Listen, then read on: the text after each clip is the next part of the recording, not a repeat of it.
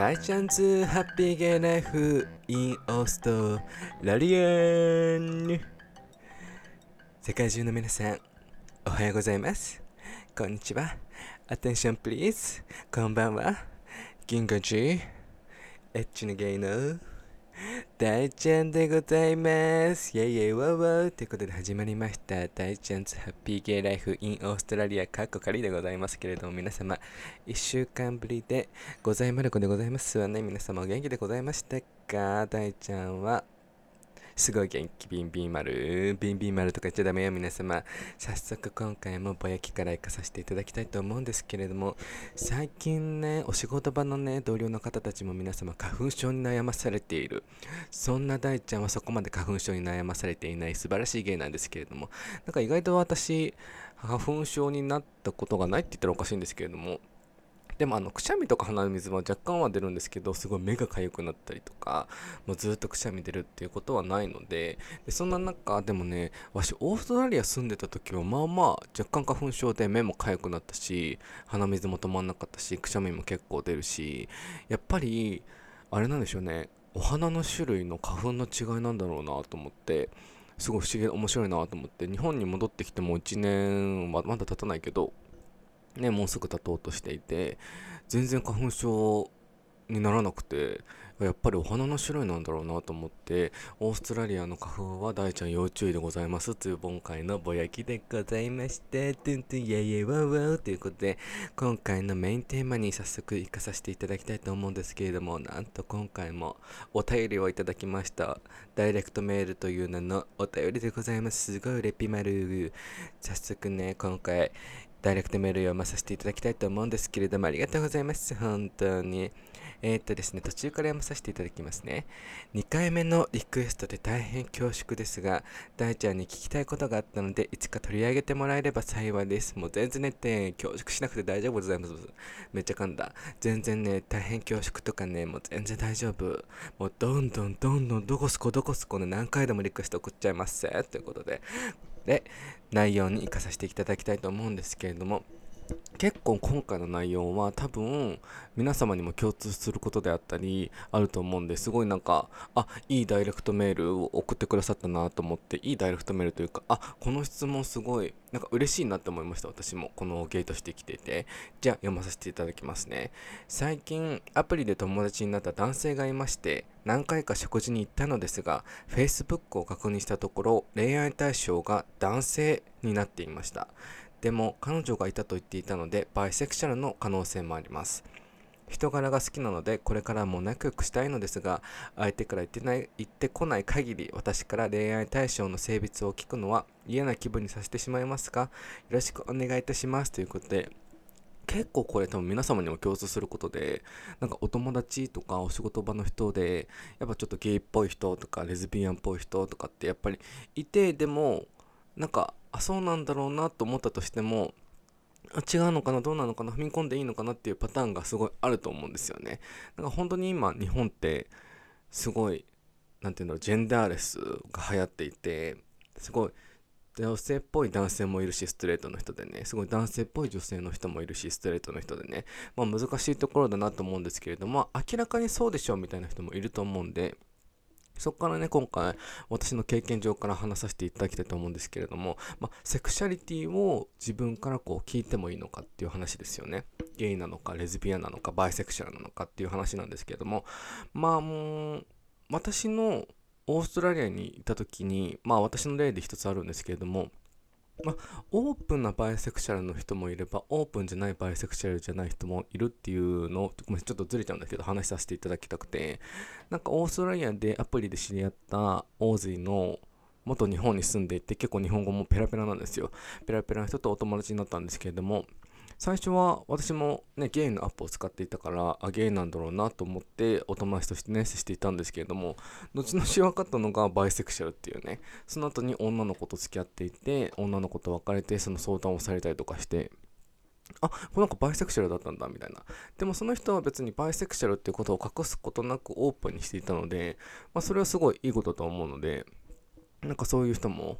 いたなと思っていう話なんですよね。オープンな人もいるし、隠してる人ももちろんいますね。バイセクシャルっていうのを。まあそんな感じで、まあもしこの話を戻してね、セクシャリティを聞いて良いか、良くないか問題なんですけれども、もし、もし私だったらね、大ちゃんパターンで言うと、私は全然聞かれて全然 OK なんですよ。まあもう、このなんだろうな、私はもう自分が I am who I am っていうのを確立していて、ゲイということを別に恥ずかしくも思っていないし、自分がゲイっていうことも誇りに思っているし、このアイデンティティを。なので、まあ、オーストラリア行った時は当たり前のように、あ、ゲイだよねっていう風にわかる感じだったと思うんですよね。まあ、オーストラリア海外にいる人たちって、より、こう、ゲイ探知機っていうか、こう、LGBTQ 探知機には日本に住んでいる人よりは、こう、ビンビンなので、ビンビンっていう、ビンビンっていうかなんだろうな、こう察しやすいので、あ、この人そうだろうなっていうふうに分かりや、分かりやすいスキルを持ってる人たちが多いので、ストレートの人でもね。だけど日本だと、こう、あまりこう、この人ゲイなんだろうな、とかレズビアンなんだろうなっていう、この identify するスキルが、まだその、まあ、周りに当たり前のようにいないから、低いっていうのもありまして、多分聞いていいかは聞いてよくないかとかどうしていいのかなっていう人もいると思うんですけども大ちゃんも今のお仕事場で本当働き始めて23週間経ったぐらいにもう主婦のパートのお姉さんとか主婦さんに「ゲイなの?」って言われてまあ前もお話したと思うんですけど「お姉なの?」って聞かれたんですよねでまあその時にいやお姉じゃなくてゲイなんですよねみたいな話したんですけど別に私はそれに対して別にアンカンフォータボーでもなかったし嫌な気分にもならなかったのでそれは私がもうオーストラリアでもう6年間住んでいたこのアイデンティティを持っていたから多分大丈夫だったんですけれどもまあそれをそれは私の本当このパターン海外に住んでいった経験のある日本人パターンしかもまあ長いことねっていう話なんだよ。だから私の場合だと別に気にしないです。聞かれたとしても急に聞かれたとしても。なんか恋愛の話になってそういう話になるとかじゃなくていきなり聞かれたとしても私は全然嫌な気分にはならないです。でもしそれがオーストラリアのこの一般の話で言うと多分オーストラリアに住んでいる外国人とかアジア人とか、まあ、国籍関係なくに住んでる人たちは基本的に多分聞かれたとしても嫌な気分には絶対ならないと思います。絶対に。あ、Yes, I, I'm gay とか I'm a lesbian とか普通にもうその彼らも proud してるから自分が自分たちの identify をだからオーストラリアに住んでる人たちもすごい自分とのアイデンティティをプラウドだからそこに恥じずに急に、I'm gay とか I'm lesbian とか I'm bisexual とかっていう人は全然いるしだしなんだろうなそれを聞く人もあまりいないっていうかうん、あまり差別がやっぱり日本よりは差別がないって言ったらおかしいけどその周りに LGBT の人たちがいることがこう普通日本よりは普通っていう常識になっているからオーストラリアは。なんでストレートたちの人たちも多分当たり前のように聞かないと思うんですよね。あれもしかして恋愛対象ゲイなの？とか、あ、女性のレズビアンの人に女性なの？とか、あまり聞く機会はないと思うし、むしろゲイとかレズビアンの人たちが自分たち、こうなんかね、会食とかお話ししているランチとかブランチとかしてる時に、なんか聞かれ、なんかこう恋愛の話になった時に、いや、I have a boyfriend とかゲイの人がね、I have a girlfriend とか、普通に多分当たり前のように言うから、あ、そうなんだ、この人はゲイなんだっちゃんちゃんなんですよね。なんでオーストラリアは多分そういうパターンだったんですけれども、ここでね、ジャパンのパターンですよね。このお便りいただいた方は日本に住んでいて、日本で出会ってっていう話なので、ここでジャパンの話になるんですけれども、これはね、うん、まだまだ、私が戻ってきて思ったのは、LGBT のことをだんだんオープンマインドになってきているけれども、うんなってるけどニュースにも取り上げれるし SNS でもなるしでも結局ストレートの人たちの中でこう LGBT の人たちのお友達がいない人だと多分あまり関心がないと思うんですよね。それが当たり前じゃないから周りにいないのが。なんでそういうまだ文化であるからやっぱりこのゲイレズビアンバイセクシャルの人たちはあまりまだまだオープンにできないのかなっていうふうに思っていて。だから自分からなかなか素直にこう聞かれた時になんかちょっと素直に私はゲイですとかレズビアンですとかって言える人はあまり多くはないと思う。少なくなないと思うけれども言える人はそこまで多くはないと思うんですよね。ちょっとごもってしまうと思います。だからたまに嘘つく人もいるしきっと。ごまかすために嘘つく人もいるだろうし。いやうん。今まで彼女がゲイの人だとしてもあまり彼女いなかったんですよねとか。っていうパターンがあると思うので実際私もそうだったしこの自分のアイデンティティを identify できる前はこうかないや今まで恋愛経験ないですとか今今は興味ないんですとか今も正直そうだし親戚の人たちにはねこう親戚のおじさんとかに彼女できないのとかって聞かれた時にいや今は別にいいかなみたいな一人が楽なんだよねってごまかす時もあるしだからそういう方たちが多いかなっていうふうに思うんですよね。だけど別に聞くことは別に悪くはないと思うけれどもうんでもねなんだろう仲良し度合いにもよる。急に自分が心を許していない人にこうまだね心を開いていない人に聞かれたとしてもすぐに言えるかって言えたらうーんって感じですね。多分日本に住んでいる日本のこうゲイバイセクシュアルレズビアの人たちは。私はもう別にそんなにこう知り合って間もない人とかに聞かれたとしてもうんそうだよって言っちゃいますけれども多分もうちょっとこうまだ仲良くなってまだ会って数回何回か食事に行ったんですね、まあ、結構あ心開いてきてくれてるなと思ったら聞くのは全然ありだと思うのででも急にいきなり「ドスコーイ!」って「えゲイなの?」とか「バイセクシャルなの?」って「ドスコーイ!」って聞くのはちょっと「おおっってなってしまうのでだからなんとなくねもうちょっと仲良くなって心を開いてくれたらくれたかなと思った時になんか恋愛の話をしてみたりとかしてなんかいるのとかどうなのとかなんか今までどんな経験してきたのとかまあそういったね過去の恋愛の話を聞くのもカンフォタボーアンカンフォタボーな人もいると思うので結構仲良くなってからそういった話に踏み込んでからのでもいいと思うしだしね彼女がいたと言っていたので言っていたらいたのでバイセクシャルの可能性もありますということでだこれもその大ちゃんが今言ったパティーンもあると思うとね。Facebook で男性が恋愛対象になっているいててわざわざバイセクシャルなのかどうかって言ったら私はゲイじゃねって思っちゃうんですけれども。もしかしたらごまかしてまだ会って間もないし仲良くなって間もないからバイセクシャルじゃないや彼女がいたこともあるっていう風にちょっとごまかした可能性はあるしわざわざバイセクシャルの人が私は Facebook で恋愛対象を男性にするとは正直に思いませんね。だったらバイセクシャルの人は正直多分女性にすると思います。申し訳ないけど。なんかほんと super open mind なバイセクシャルじゃない人じゃない限り、すごい私のごめんなさい。バイセクシャルじゃないから固定概念で申し訳ないんだけれども、結局、なんだろうな、 eventually、多分結婚されると思うのね。ご家族を作りたいと思うから、バイセクシャルの人も、男性の人も女性の人もね。そしたらきっと異性の人と添い遂げてなるっていう風に思うと思うし、正直今のゲイアップ使ってたとしてもバイセクシャルの人全然います。いるし、でも結局、結構もう9割、9.5割もう顔隠してる人多いし、正直既婚者の人もやっているし、だからね、うん、なんか急にこの話にずれちゃったんだけれども、なんでね、このわざわざ Facebook に恋愛対象が男性になってたってことは、私はゲイの可能性は高いんじゃないかなって思うのと、もしかしたら間違えてワンチャン恋愛対象を男性にしてしまって、あ、男性にしてしまっているっていうパティーンもあるから、なんかもし、なんだろうな、まだね、人柄が好きなので、まあ、仲良くされたいということで、それがまあ、うーん、お友達として恋愛、もしかしたら、恋愛対象としてっていう風にの方向にどっちでも分かれると思うんですけどもし友達の方向でこう割り切って仲良くなれるんでしたらもうちょっと仲良くなって心開いてくれたなと思ったら、まあ、ズバッと聞いちゃってもいいと思いますしえ Facebook の子見たんだけどみたいな。結構仲良くなってるからねそれは。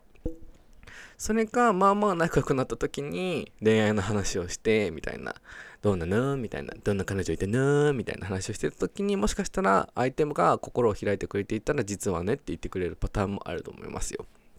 でもしこれがね違うかもしれないですけどねもしかしたら。もしちょっと恋愛対象としては気になるなって思ってらっしゃるんでしたらもうズバッと聞きましょうそれは。うん。多分モヤモヤしてしまうから。私だったら絶対モヤモヤしてしまうから。ちょズバッと聞いてしまってあ実はゲイなんだよねって言われたらあじゃあお友達で仲良くしましょうってなりますしもし正直にバイセクシャルって言うか言わないかは謎だけれどもバイセクシャルって言ったらうーんうーんなんかうーんなんだろうねストレートの方がバイセクシャルの人を好きになった場合どういった気持ちになるんだろうっていう疑問点も大ちゃんもありますし私だったらもしゲイとしてね、ゲイとして生きていて、バイセクシャルの人と付き合うかって言われたら、私は断固として付き合いません。うん。お友達とか友人関係になるのはもちろんウェルカムなんだけども、そこで恋愛対象に絶対私は発展しません、バイセクシャルの人とは。なぜならば、もし長いこと付き合って、やっぱり向こうが家族作りたいなってなった時に、絶対女性と結婚するだろうし、で、子供も作りたいと思うだろうし、自分の遺伝子を残したくてね。っていう問題が多分発生するのは、怖いっていうのは私はあるから自分を守るため傷つかないように守るためにもバイセクシャルの人とは付き合わないっていう風に決めていてお友達になるのは全然もちろんウェルカムですよ。そうなのであ怖いなって思ってしまいます。ちょっと悪い方向に考えてしまうとね体の関係で女性とやりたい時もあるだろうし男性とやりたい時もあるだろうしもしかもそれが私の場合男性じゃないですか相手が。男って性に正直じゃない？女性の方は多分抑えられる人が多いと思うんですよ。レズビアンの人たちってオープンリレーションシップ少ないしさ。だからねこう私の経験上やっぱ男男性のバイセクシャルの人とはちょっと付き合えないなと思いますねっていう。なんでねこういった形でございますね。まあ話をまとめますとまあ、聞くならば、もうちょっと仲良くなってから、もしお友達としてその人と割り切っても仲良くなりたいんだったら、ちょっともうちょっと仲良くなって、あ、心を開いてくれたなと思ったら、まあ、ズバッと聞いてもいいと思うし、あ、まだまだだなと思ったら恋愛の話をして、向こうからこう言ってくれるのを待つのもありだと思います。で、もしそれが、相手のことが恋愛対象としてちょっと気になってしまっているんであるならば、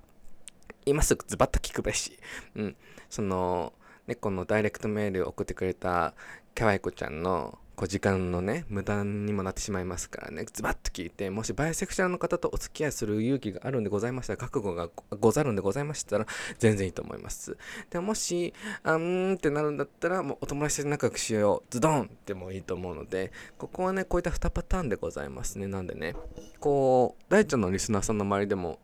ね、きっといらっしゃると思うんですよ。あ、この人ゲイなのかな？どうなのかな？っていう人。まあ、そのいった場合、この回をね、こう参考にしていただいて、私みたいなゲイの人だったら、まあ、全然そうでございますみたいな感じで言う人もいるだろうし、言いにくい人は多分聞いてくれた方が言いやすいんですよね。そう、特に若い子もそうだし、まあ、私の周りの年代の人もそうかな、ずっと日本に住んでる人だと、やっぱ日本の文化の、この LGBT の文化に慣れてしまっているから、聞かれた方が楽っていうのもあると思いますので、まあ、そこは様子見て聞いてあげるのもいいですしでもしそれが相手がストレートの人だったら全然違うよっていう人もいるだろうしもしごまかされるようだったらあ多分まだ心開いてくれてないのかしらみたいな感じでこうもしその周りのお友達でゲイっぽい人たちをもっと仲良くなりたい心開いてほしいと思ったらぜひ仲良くしていただいてね。そしたら多分心開いてあその実はそうなんだよねって言ってくれる人がいると思いますので今回はねこういった感じで周りの人にこうゲイもしくはレズビアンもしくはバイセクシャルの人がこの人そうだなと思った時に聞いていいのか聞いてよくないのか問題っていうのを話させていただきました。参考になりましたでしょうか。もう今回もね本当にダイレクトメールありがとうございます。感謝感激雨あられということで今回のメインテーマはここら辺で終わらせていただきたいと思います。わ皆様。っ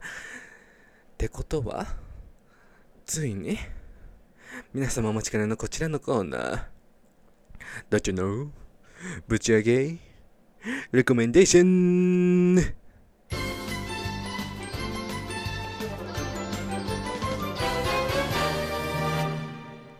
はい。ということで今回のレコメンデーションは日本のドラマ、日本のドラマでございます。大ちゃんがもうピカイチで My Best Japanese Drama なんですけれども、そちらが